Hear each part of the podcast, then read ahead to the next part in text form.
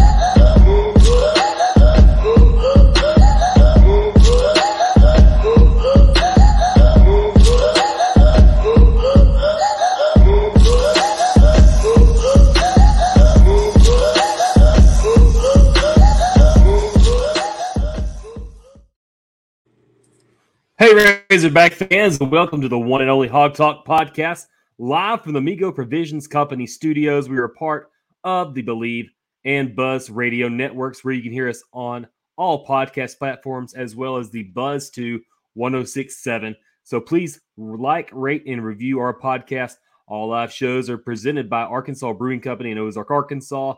This is Jacob Davis, and tonight I'm the lone host because once again, Porter Hayes is still in South Carolina. I think he got lost down there while he was covering the women's uh, uh, basketball tournament down there uh, in Greenville. Uh, tonight, I've got Bart Reid with me here. He's a uh, pure sweat skills uh, basketball training facility here, so we'll have him talk here in just a little bit. Our broadcast is brought to you by Bet Online they remain your number one source for all your sports betting this season, everything from NFL and bowl season to esports. You'll always find the latest odds and team matchup info, player news, and game trends at Bet Online. They feature live betting, free contests, and live scores for almost any sport or game imaginable. We're the fastest and easiest way to bet all of your favorite leagues and events. Head to betonline.ag to join and receive your 50% welcome bonus with your first deposit make sure you use the promo code BLEAV to receive your reward. Bet online where the game starts. Bart, man, uh, glad to have you on oh. tonight. Uh, Thanks, kind of rocky way to end the season. I was hoping not to get you on after a win, but of course, Arkansas fell at home uh, to Kentucky by nine on Saturday. Uh, what were your what was your assessment of the game, Bart? And and what, and we'll get into the SEC tournament uh, with their game against Auburn on Thursday night. But first off, I mean, what's going on with the Hogs? Why are they faltering down the stretch? You know, it's really surprising to me because I, I, was obviously a big predictor that when Nick Smith came back, that things would start clicking and rolling. And when you lose three games to close out the season, obviously, listen, the only reason that we're talking about the Hogs in the NCAA tournament is because you lose to net two, net three, and then net 19 or listen, they're not we are we're not putting sub 500 teams in the SEC in the NCAA tournament, or we have not in the past. So this is really uncharted waters for Coach Musselman and crew.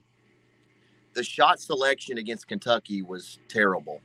And so Kentucky shot better. They were more aggressive. I think they were more hungry for the win. They wanted it more.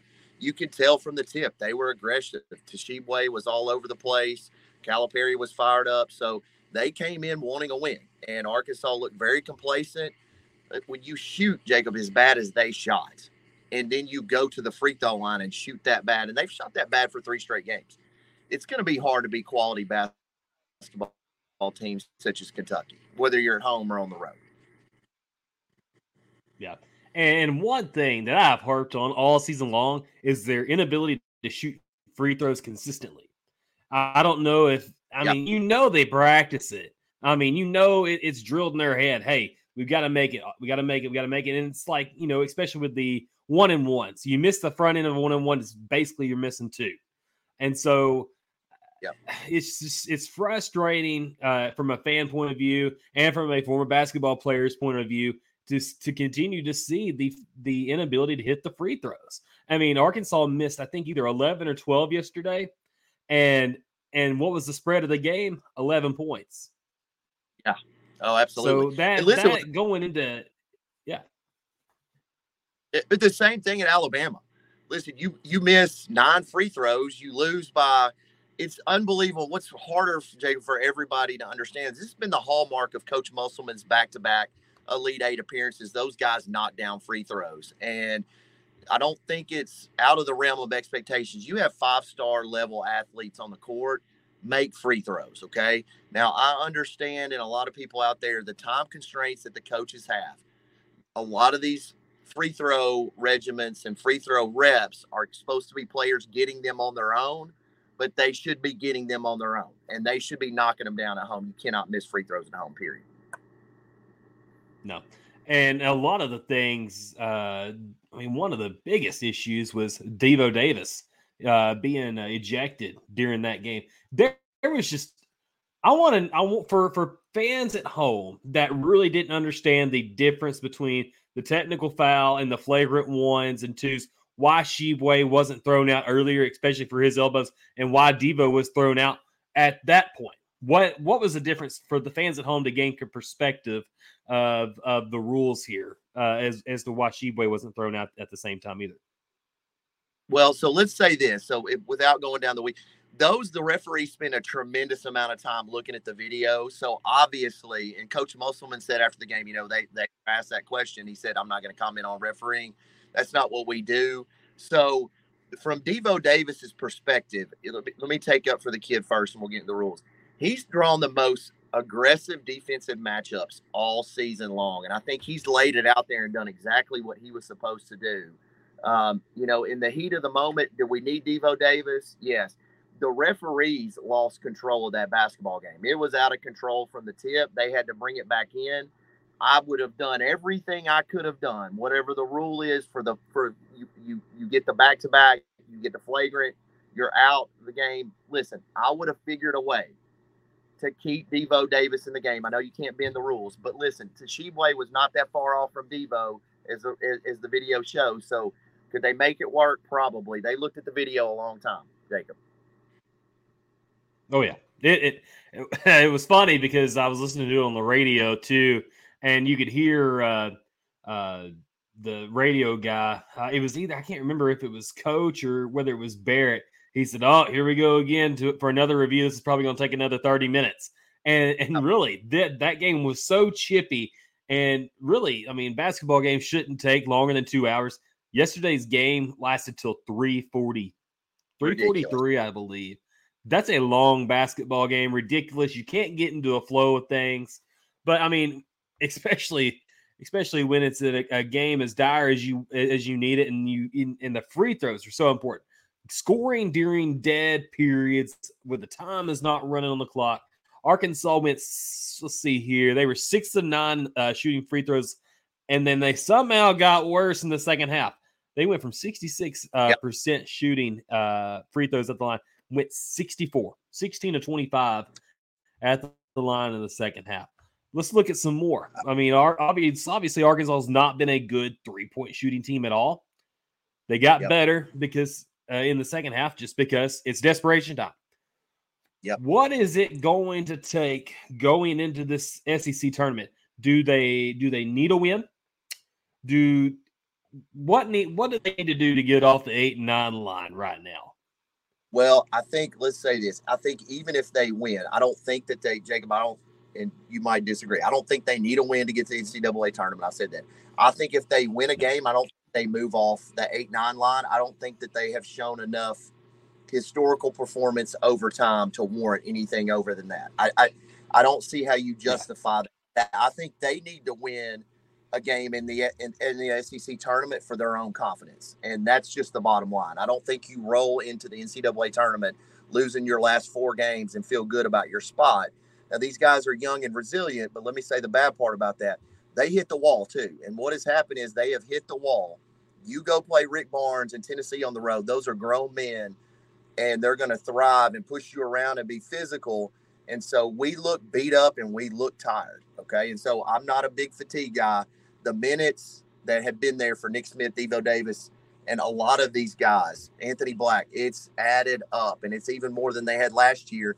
Jacob and we had four players in the top ten in total minutes played in the SEC last year, and these guys, their minutes is up. So certainly a little bit of rest will do us great. I think they can bounce back. They have the talent to win, and I can't stress this enough. Trevon Brazile would have been really nice these last four games, three games. Trevon Brazile would have been excellent to have all season, to be honest yeah. with you. I, you know, we talked about it. I mean, obviously, me and you talk and converse at the pharmacy a little bit, but his ability to stretch out the court is it was something that through the first 11, 12 games of the season, Arkansas wasn't struggling with even without Nick Smith. I mean, they were able to yep. get shots off, able to get the floor spacing. That's the thing that Musselman has has relied on for so long was being able to. Uh, I think he, I think he calls a space or pace and space, you know, and and and Brazile was able to stretch out, shoot from the from the three. I mean, he was just a dangerous guy, and I and I think it, we underestimated his loss at the beginning of the year uh, before conference play because all right, we're gonna we're gonna be all right because I mean, then you, you just started piling on loss after loss, and then you finally get Nick Smith back, and you think everything's going to be okay. And yes, the floor spacing did get better. It did yep. get better uh, during the state game. It's, there's just shots that just aren't falling. And when you go to a 20 on layups, like there were some shots that Arkansas was missing yesterday from point blank range that usually fall. It is like weird clanks off the rim, like weird bounces, and you're just thinking, why, why, it, why basketball gods are you doing yeah. this to us? Like, why, why are you making it so hard on Arkansas? Yeah, because because to shoot, like, listen, the, the main difference between Kentucky one and Kentucky two is Mitchell really took it to to Tshiebwe at Kentucky. And Tshiebwe came in and gave it right back and then some at Fayetteville yesterday. So that was the big difference. And like you're saying, the inside and interior play. So Trevon Brazile just being able to give Mitchell a break, and I, maybe he's tired, maybe he's got some other things, maybe he's just hit the wall. But that's the big difference in this Arkansas Razorback team. Besides all the other things, Mitchell's not playing well, and neither one of them playing extremely well. But certainly they had been during the stretches of the season. Certainly, yeah. And then during those losses with A and Mississippi State, when Smith was just trying to get back, I really thought Arkansas, you know, they were really improving. They were just right there. I think those two, if if you at least go one and one in those games, I think it really changes out the outcome of later in the season during that three game stretch. And really, you know, I never saw Arkansas have to be desperate this year. Uh, I mean, nothing was a given, but being able to see them they went seven and five down the stretch, and I mean, it's okay, but I think there's matchup opportunities here in the SEC tournament and the NCAA tournament for Arkansas to even be a problem. Yeah, I put, I think you put these teams on a neutral floor. Now I don't know if Arkansas would have been able to beat Tennessee on a neutral floor, but you saw what they did against Alabama on the road uh, against them and you take that game onto a neutral floor, it may be a different it may be a different story. I think you take the Kentucky game, put that in on neutral court.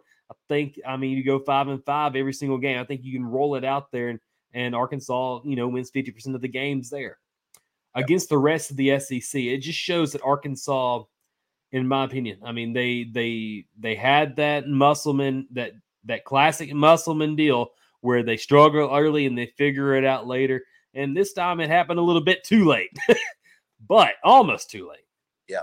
So, yep. Yeah. But there's but there's no team in the NCAA tournament. Let's let's no. say take them to your point. The number one seeds and number five, they are looking to see where Arkansas is played. There's nobody that wants to see Arkansas in no. their side of the bracket at a nine or a ten, where Lunardi no. has it's a nightmare because guards win games in the tournament, not big guys, guards. And we have plenty of guards to make a tournament and run. I would not. Sorry, I didn't mean to interrupt you. Nope. Uh, but you know, Houston, Lunardi has Houston is the number one seed in that bracket. In the past few years, Houston struggles to shoot the basketball, and they still struggle to shoot the basketball. So there it could be if Arkansas winds up in that uh in, in that side of the bracket with Houston. I think it's a favorable matchup for Arkansas, especially if you get out of the eight nine game with Illinois, and that's who uh, Lunardi has Arkansas projected to play as a nine seed versus uh, number eight seed Illinois. That could be a wild thing because Illinois is dangerous too. They can flat out shoot the rock when they when they're on, they are on. And I mean, I know it's all speculative right now, Bart, but you know, you really want to see. I think Arkansas, they when they have it going, they have it going when things are clicking. Yep. But you know, on to, I don't want to keep you too long, but uh, I know we're going to talk a little bit about Auburn. Uh, give me a couple of uh, minutes about Auburn here. Uh, what do you think about Arkansas matching up with them in uh, in Nashville on Thursday? Well, I think they're going to take it, even though I've said it's it's not a must win for their NCAA tournament.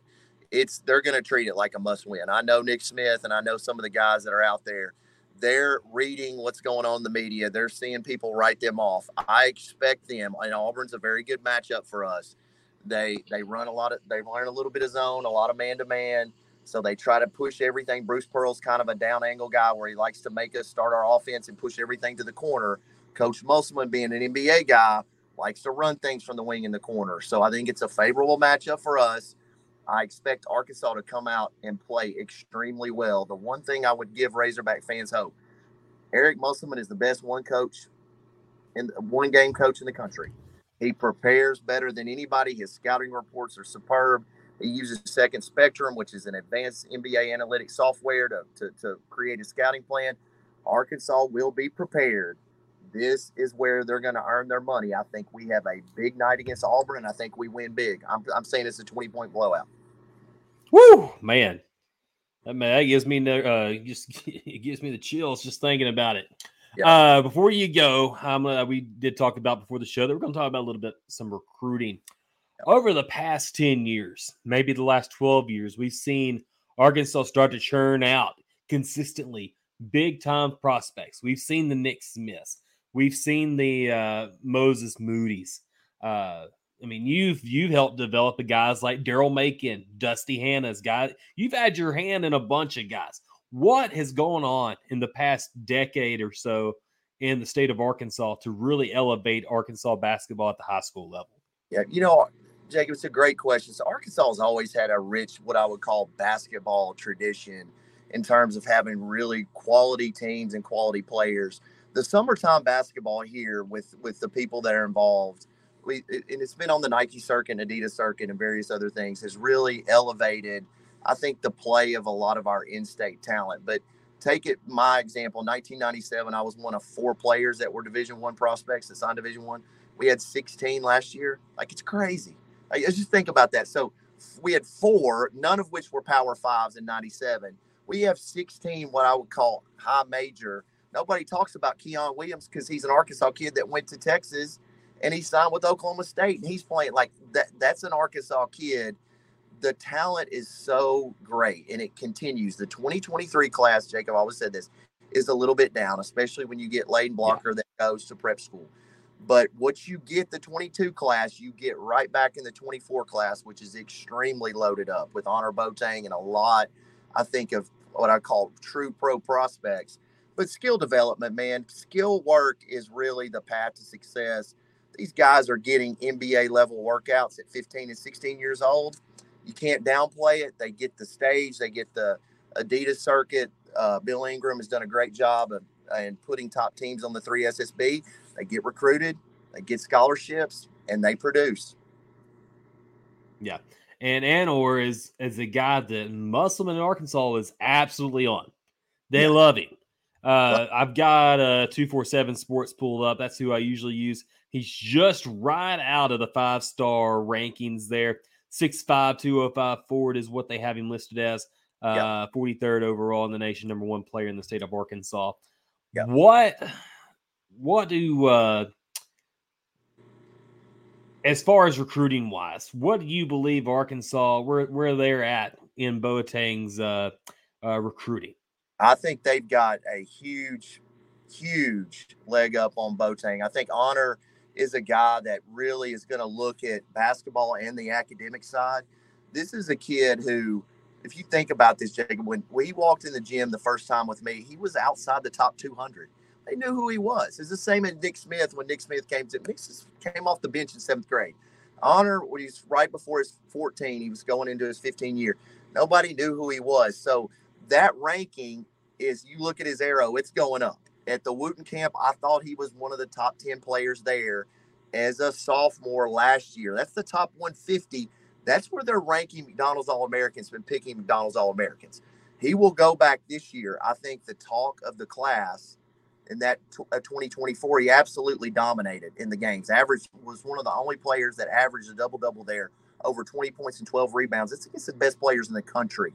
So I think it's going to continue to spike up. I think he's a top 10 type player.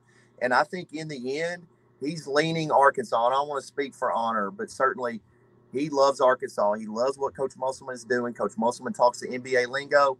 Guys like Annor Boateng, especially when you look at his body and his freak athleticism, these are NBA targets. He's kind of where Nick Smith was. Doesn't shoot the ball as well, but maybe a little bit better from the physicality standpoint and in the post. So certainly, I think Arkansas's got a leg up. I think he uh, signs with Arkansas, and I, I think he'd have a great, probably not one and done career, but certainly probably two and done. Yeah. And, and this comes from a guy, Bart Reid, who told me everything about Nick Smith when he was in eighth grade. like this guy told me, I mean, you you told me uh, five or six years ago that Nick Smith's going to be the best player that ever came out of the state of Arkansas. Yep. Uh, that he's going to be one of the highest players to ever be drafted out of the, out of the state of Arkansas as a Razorback. Like you were, I mean, you were spot on. So yep. honestly, like I will praise you for for everything, every bit of basketball information that you ever give me. Uh, obviously, I was an old one A boy down there at Old Union playing ball back in the day. Right. But uh, being able to, you know, that, that's small ball, but you go to the big. I mean, this is huge. Like you telling me all this, like you, the the, the relationship we developed, and you you telling me like, hey, watch out for this guy. He's gonna be yep. he's gonna be he's gonna be stout. Now, and you told me about Boateng maybe one or two years ago and, and now like here he comes he's rising up it's great it's great to know that and and you being able to i mean you've seen the talent you've seen the talent coming and and it's still like I, I see you posting on facebook and twitter all the time about guys that are in 2027 2028 kids like this is just nuts nuts. like Terrion Burgess is at Benton and everybody's like oh man Terrion's great but is he is he really an NBA prospect? I'm like, he's a sophomore. He played this year yeah. as a sophomore. Like, you have to quantify these things with how young these kids are. He yes. 15 years old. So a, another guy that I think the Hogs will certainly have a leg up on that they're foaming at the mouth to get this young man because he's got Kevin Garnett written all Jacob, take it to the bank, buddy. He's got Kevin Garnett written all over him. He shoots the basketball better than KG did. Very similar body style, not as tall, but between him and Annor Boateng, buddy, you got two stars. Man, that's great. Before we get you off here, I know we're a little bit over 20 minutes into the show, but uh show uh tell everybody where they can find you, uh what you do, and uh we'll get you off here, Bart. Yeah, so I'm I'm a pure sweat skills trainer and I travel all over, but the majority of my business, we have a private facility in Sheridan, Arkansas. It's HooFi, HooFiAcademy.com. And go check it out. We're we're do a full service, really customized skill development program, Jacob. And this is how a lot of these kids are getting better, man. We're, we're diving into film, we're doing film edits, and we're designing it specifically to the players. So, HooFi Academy, it's a private facility, full service basketball training academy. So, check it out, Bart Reid, uh, the Bart Reid on Twitter, and can see everything there online. All right, Bart, man. You have a good evening. Thank you for coming on. I'm going to have to have you back on again sometime. Yeah, let's do it again, man. I enjoyed it. All right, buddy. Have a good one. Thanks, man. Razorback fans, we're gonna go take a break real quick. Uh, we're gonna I'm gonna just you know read some read some uh or talk about some of our sponsors, especially oh Shelby Taylor Trucking over there in Sheridan, Arkansas. They are the go-to place for all your logging needs and equipment needs down there here in South Central Arkansas, Sheridan. Uh, you give them a call. Uh, their numbers here at the uh, bottom scrolling. Uh, we're gonna talk about McCoy Tiger Drug in Sheridan, Arkansas. They're your one place to go in the South uh, Central Arkansas as well uh, to, for all your prescription needs. Uh, and they also have tuxedos, they have shirts, any kind of gift. Some rings. Uh, I know they got some guitar strings and I mean stuff that you can only imagine. It's all over at McCoy Tiger Drugstore at 821 North Rock Street. Give them a call, 870-942-5121.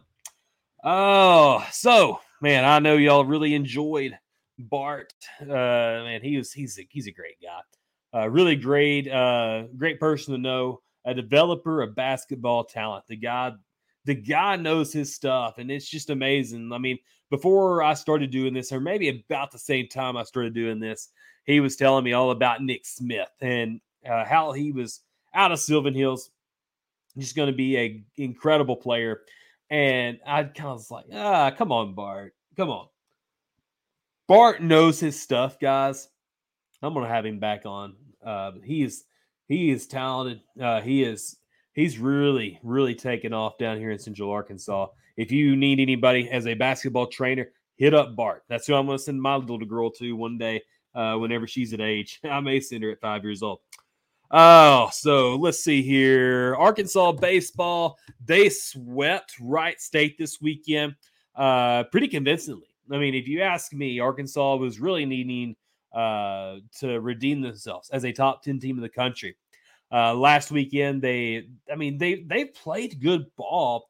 Uh, the pitching's gone on and off. Then we saw Brady Tygart get hurt uh, in game one uh, last weekend.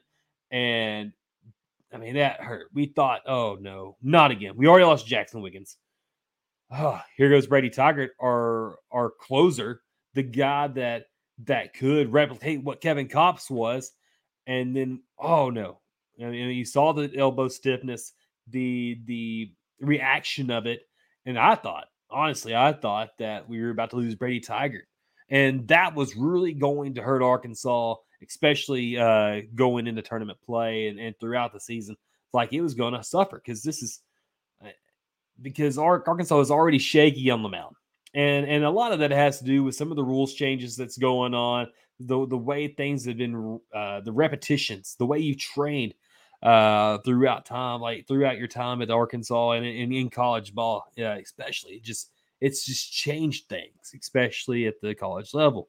The pitching clock you've seen how some of the pitching clock has affected games all around the country especially when uh, you've got two outs down and you get the bases loaded and then you have a batters, I mean, you're down like in a three-two count or something like that, and and you get called for the pitch clock for out number three and ends the game.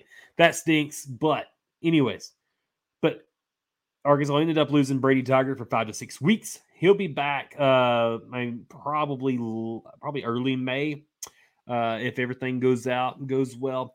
Uh, so that's the best case scenario because I was really dreading Arkansas losing him anyways, I'm gonna pull up some stats here. Uh, man, I, I, was really, I'm really glad Arkansas. I mean, they've they've had a lot of guys come up and and rise to the occasion. I mean, you look at Jace Bohrofen. Uh, he had a huge day, racked up three hits, had a had a homer, a season high three RBIs, and and one thing that I had uh, somebody tell me last year was this Jace Bohrofen kid yeah, he was a uh, he spent one year at Oklahoma. Here he comes to Fayetteville. He's going to just light the world on fire. And and he started some of the season and then was replaced by Webb and and he was on and back and forth throughout the lineup. And you're just thinking, man, I thought this guy was going to be an impact. And then boom, something happened this season, and Jace Bohrofen has just been phenomenal. But yeah, the guy really led Arkansas uh, especially in this game. Uh, Arkansas ended up winning uh, against Wright, Wright State, and Wright State's not a powerhouse. No, by no means. They they're just not.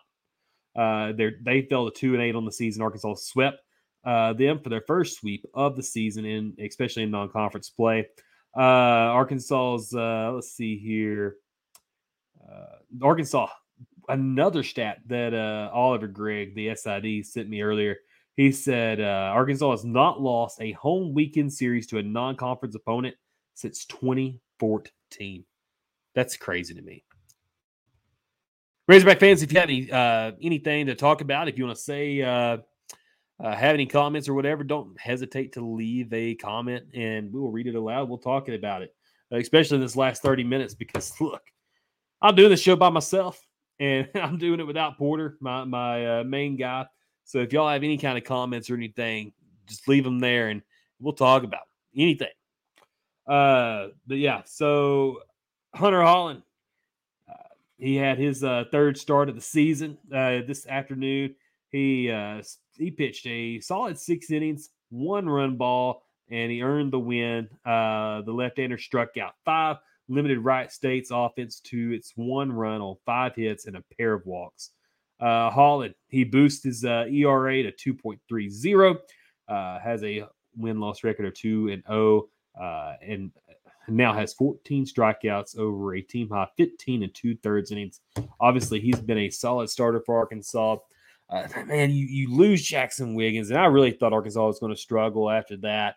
Uh, you you still got several good several guys, and I've seen people comment on Twitter and Facebook like, oh, "I thought this is supposed to be the best uh, best pitching staff that Arkansas has ever had." Look, guys, you you, you don't prepare. You're never prepared to have guys go out, especially when you have your big time ace closer in in uh, Brady Tygart. You lose him for five to six weeks, and then you lose Jackson Wiggins, your your starting pitcher for the season, to Tommy John surgery. You don't you don't expect those. You don't expect those things to happen. It's kind of like Arkansas and their basketball team. You're never prepared to lose any one player. Uh, Will Reed, he says, hopefully pitching doesn't take any more hits. Franks and Franks isn't out long, and that that's right. I mean, it is going to be tough. And, and, this pitching, the thing is, like Arkansas's got some live bats. Let's let's not uh let's not beat around the bush a little bit because this this Arkansas offense is just talented.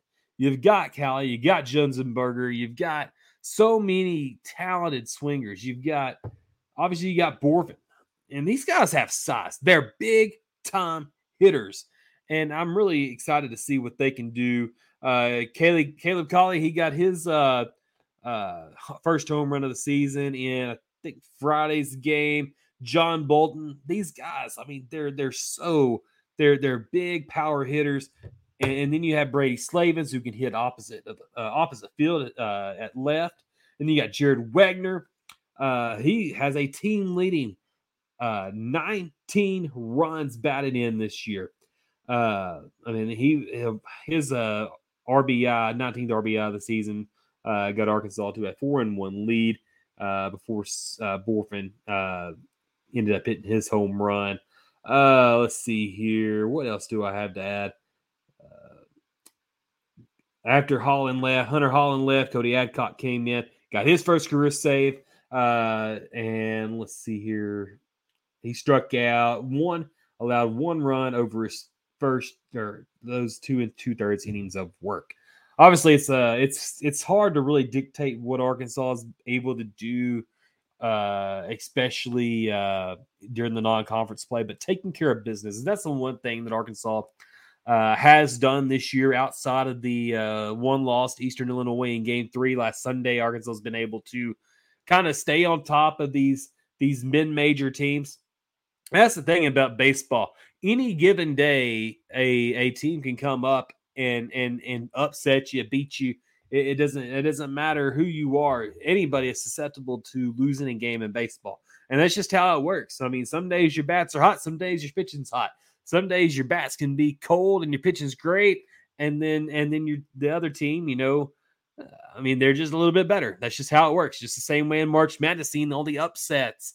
Like that's just how sports works baseball and basketball, I mean, sometimes it just it doesn't matter. Like these matchups can can uh, uh can dictate in one game, and that's just how just how baseball is. Arkansas's 18 game homestand at Baum Walker Arena continues this week with a midweek contest against Army, and then Arkansas will host Louisiana Tech, which will be a very good barometer uh, for where Arkansas is at, especially with Louisiana Tech. Arkansas is going to be wanting to come back after losing uh, at Louisiana Tech uh, last season uh, in a in a three game series. Uh, first pitch against Army is at 3 p.m. on Tuesday, March 7th, and all games will be on the SEC Network Plus. That will be it for our baseball content. Like uh, like I said, until uh, conference play is when we'll dive deeper into them. Arkansas, they Arkansas football begins spring ball this week.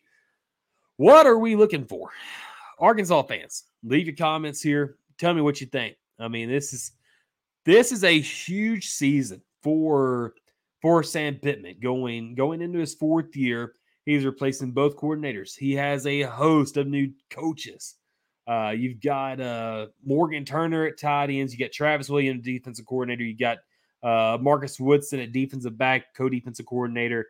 You've got a you've got a new new linebackers coach and and uh, uh, his name's slipping me. Uh, then you got Deron Wilson at secondary. Uh, man, it's just it's going to be interesting. How is how are these guys going to come together as a coaching staff with Jimmy Smith, with uh, Sam Pittman, with uh, Cody Kennedy, the offensive line coach? Arkansas, they I think they've retained enough guys and they brought in enough guys. And, and the one thing, like I don't know how young this Arkansas defensive staff or this whole Arkansas staff in general is, but they've got to rival as one of the youngest coaching staffs in all of Power Five, especially in the SEC, because this, I mean, these guys, there's a lot of them that are under 40 and uh, and that have been highly touted coaches, especially the Marcus Woodsons, who he continues to be on fire uh, in recruiting. Uh, let me see if I can pull uh, something up real quick. They're they're they have just been on fire, and, and Marcus Woodson. I mean, Arkansas has been on the rise a little bit, and I think the more that they win, the the the more wins add up, more eight and nine win season, these five star prospects or these top 100 prospects in the country are going to begin looking at Arkansas in a different light than they ever have before. And yeah, you're going to have to win first, but you got to get these recruits in. And, and then once those recruits start flowing in, things are going to change. I read an article by Otis Kirk earlier of, of Arkansas potentially uh, flipping an LSU commit Xavier Atkins, a guy that Arkansas wasn't even on. I'd never even heard the guy's name. And I'll be honest, all of a sudden Arkansas is just on him. And and like he's a top uh a, a big time prospect. Arkansas's on uh on multiple guys throughout the country that are looking at Arkansas now because of a Marcus Woodson. That is how big of an addition he is. A guy that was at Florida State comes over, gets promoted to co-defensive coordinator, is has been an all-time just one of the top recruiters uh, in the country, and that's what Arkansas needs to compete in.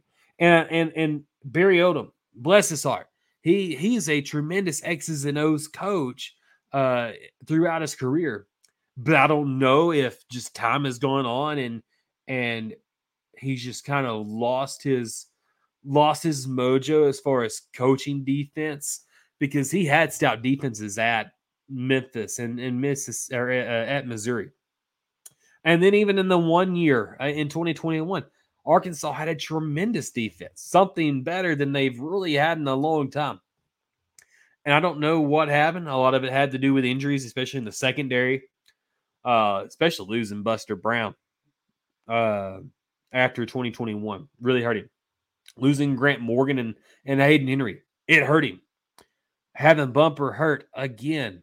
The guy that was the uh, uh, all-time tackle leader at the University of Arkansas stays hurt, but he, I mean, Ar- I mean, Arkansas, I mean, they had their backs against the wall, and they they had one of the worst defenses all in Power Five, and, and probably one that was worse than a John Chavis or a or a Willy Robinson defense. And the only reason Willy Robinsons weren't uh, worse than what they were is because Bobby Petrino told him one time, he said, uh, Hey, tell you what, I'm going to call it plays the rest of the way. and, and and Bobby Petrino was one of those guys that he didn't give a crap. He wanted to win. And if he didn't think you were doing a, a good enough job, he's going to take it away from you. He was going to take whatever responsibility you had, he was going to take it from you.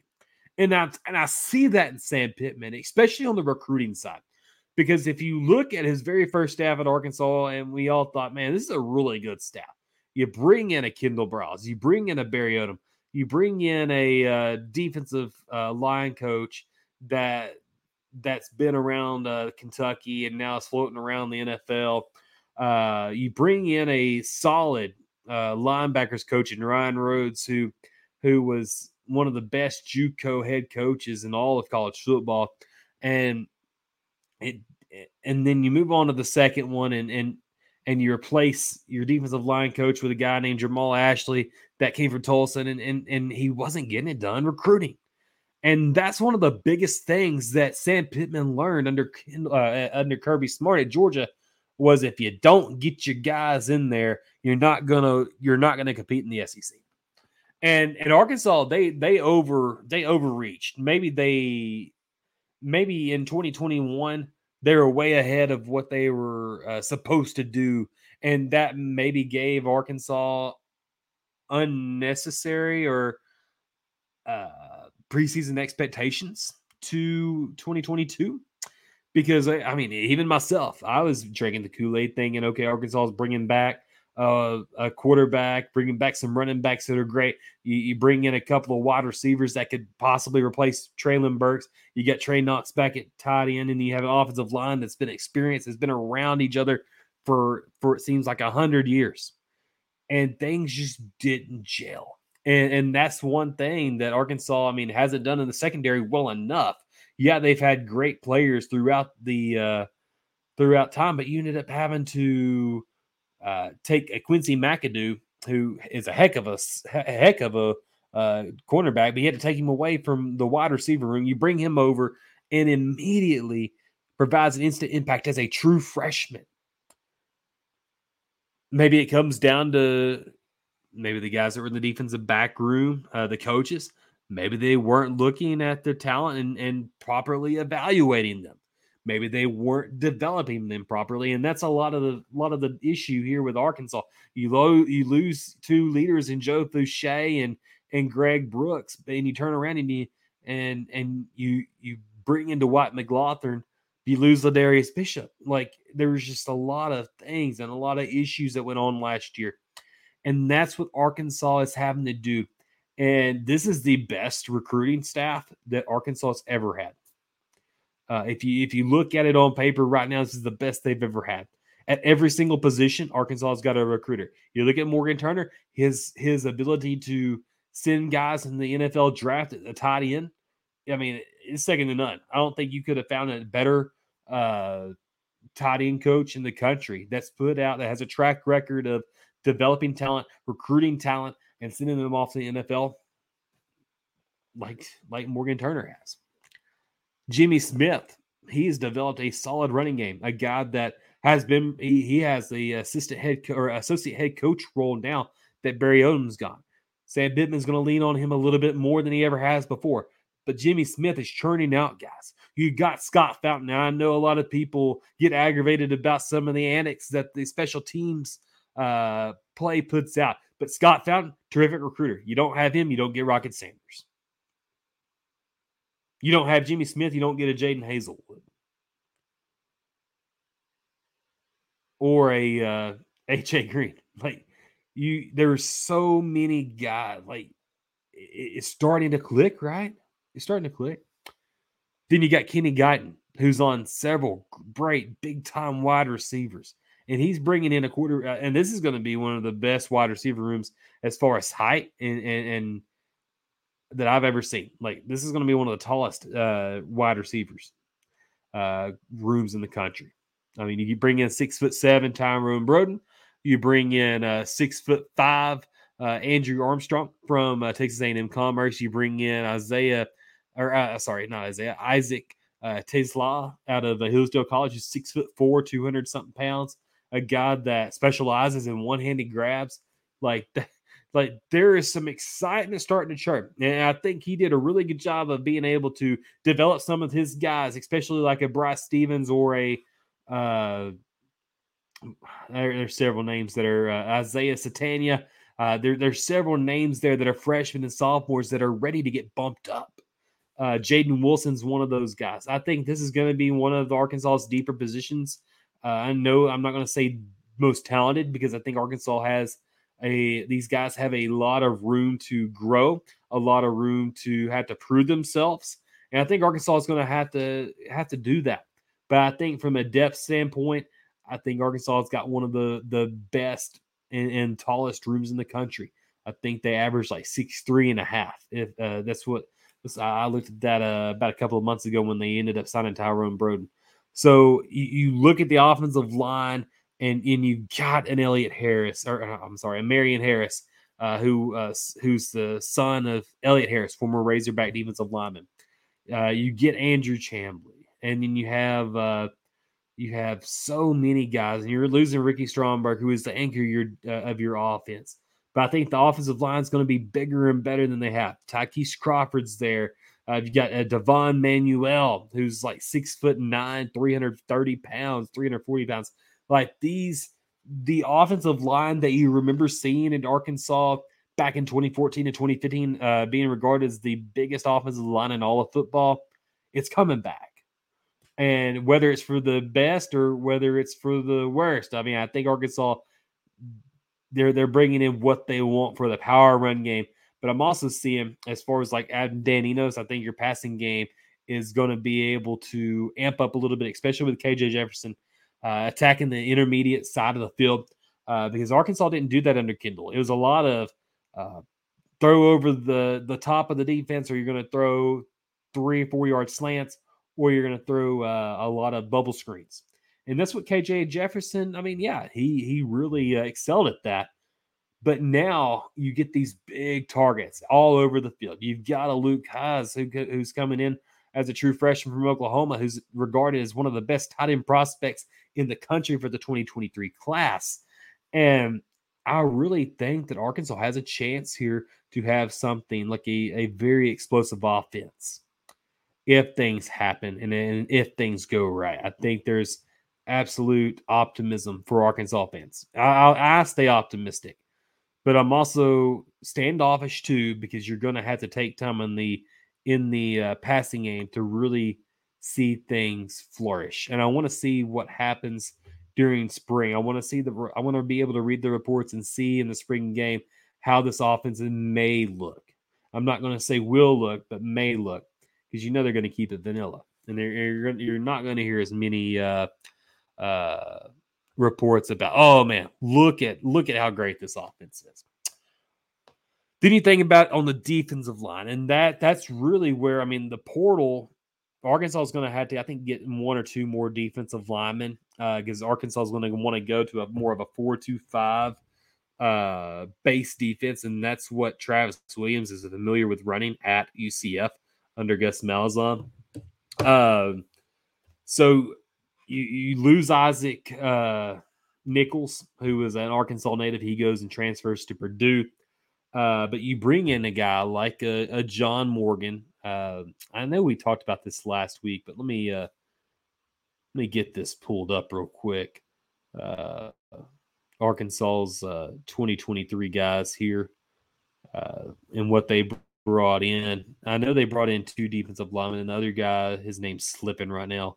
Uh, yeah, Trajan Jeffcoat, who was the uh, defensive lineman at Missouri, uh, who who really has played well against Arkansas every single year. It seems like, but Arkansas they they need they need more defensive linemen, especially with with the uh, employment of what they've got. They're going to go away, thank God, from away from that three man front, the inability to pass rush. And Arkansas did a really good job pass rushing out of that three man front. But I think once you add four men, you add a little bit more guys to the box, being able to clog the uh, gaps, I think will pay dividends for Arkansas moving forward because this past year it stunk having to watch uh, a three man, three down lineman. You know, obviously, you had Drew Sanders to uh, shore up any kind of defensive deficiency because he uh, was one of the best uh, rushing uh, the passer out of linebackers, and he he really uh, upped his stock. I mean, he's still considered a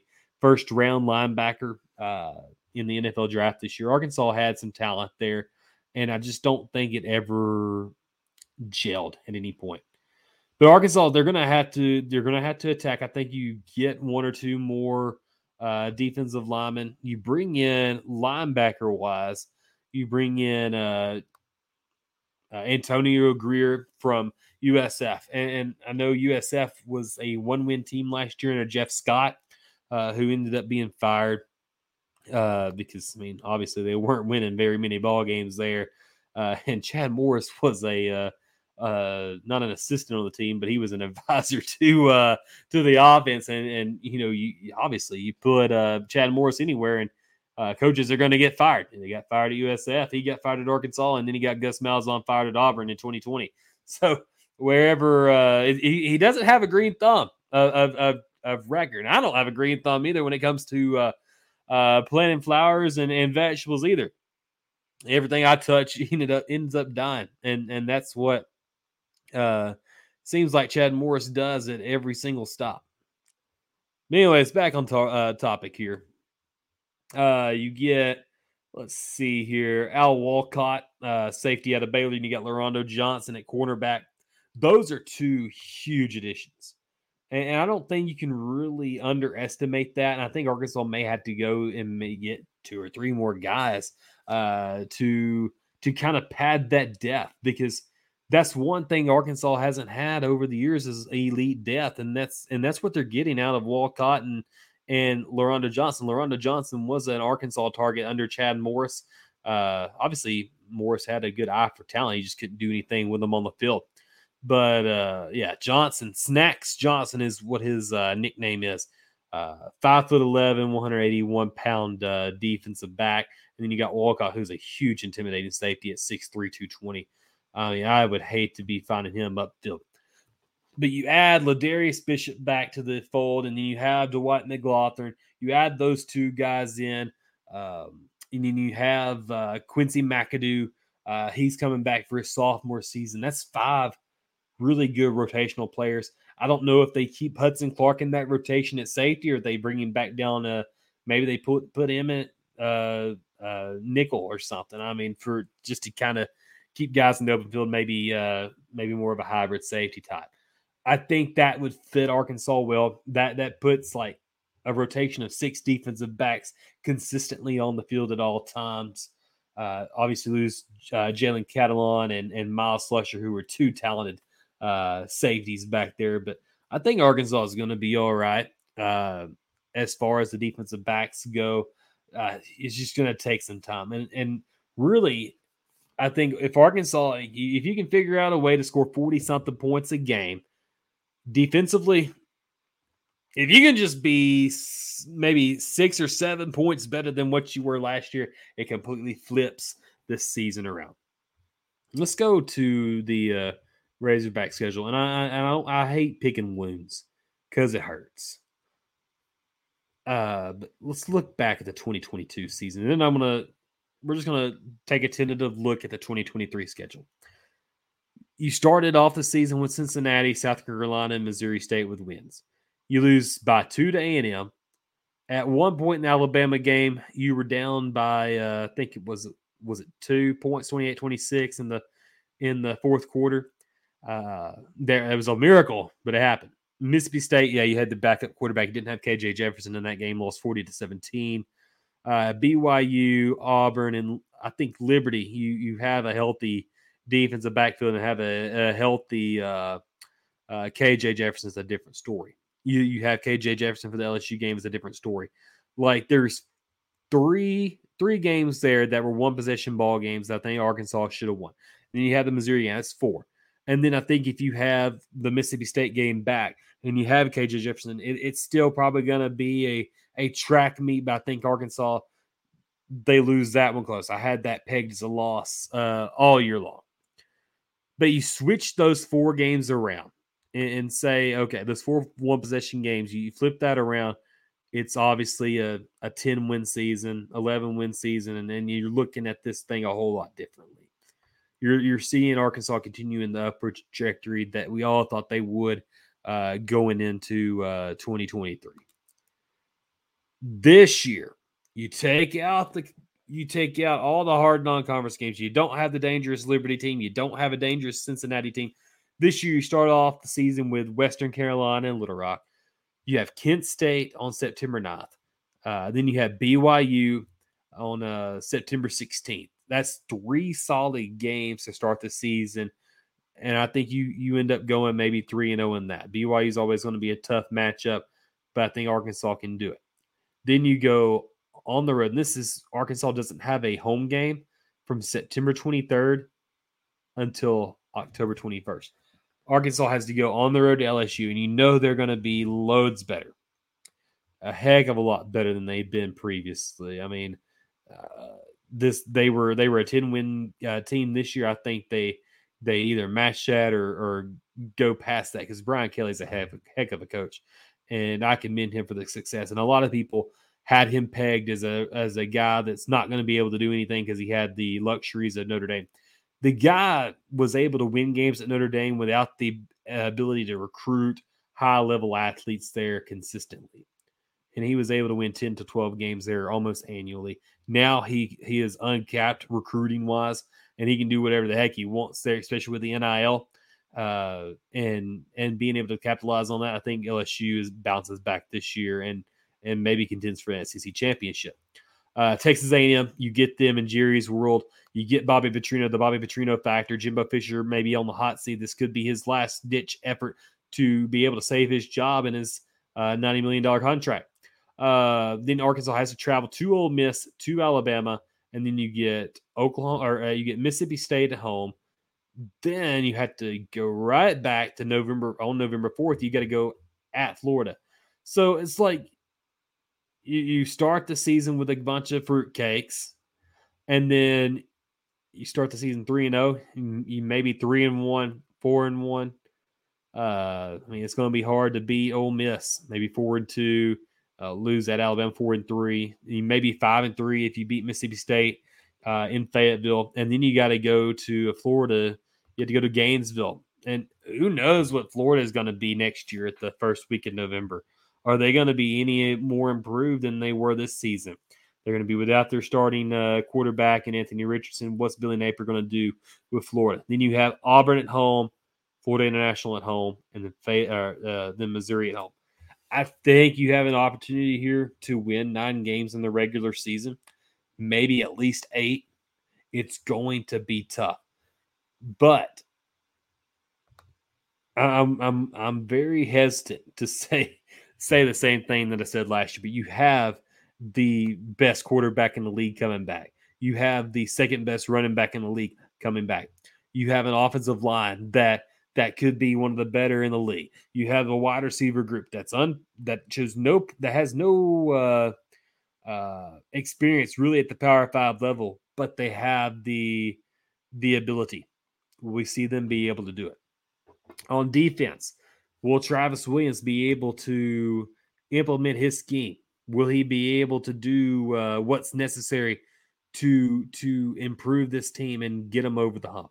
I think nine wins is possible, but I'm also thinking, man, you get to that uh, LSU game, where are your where is your head going to be at November fourth after that game?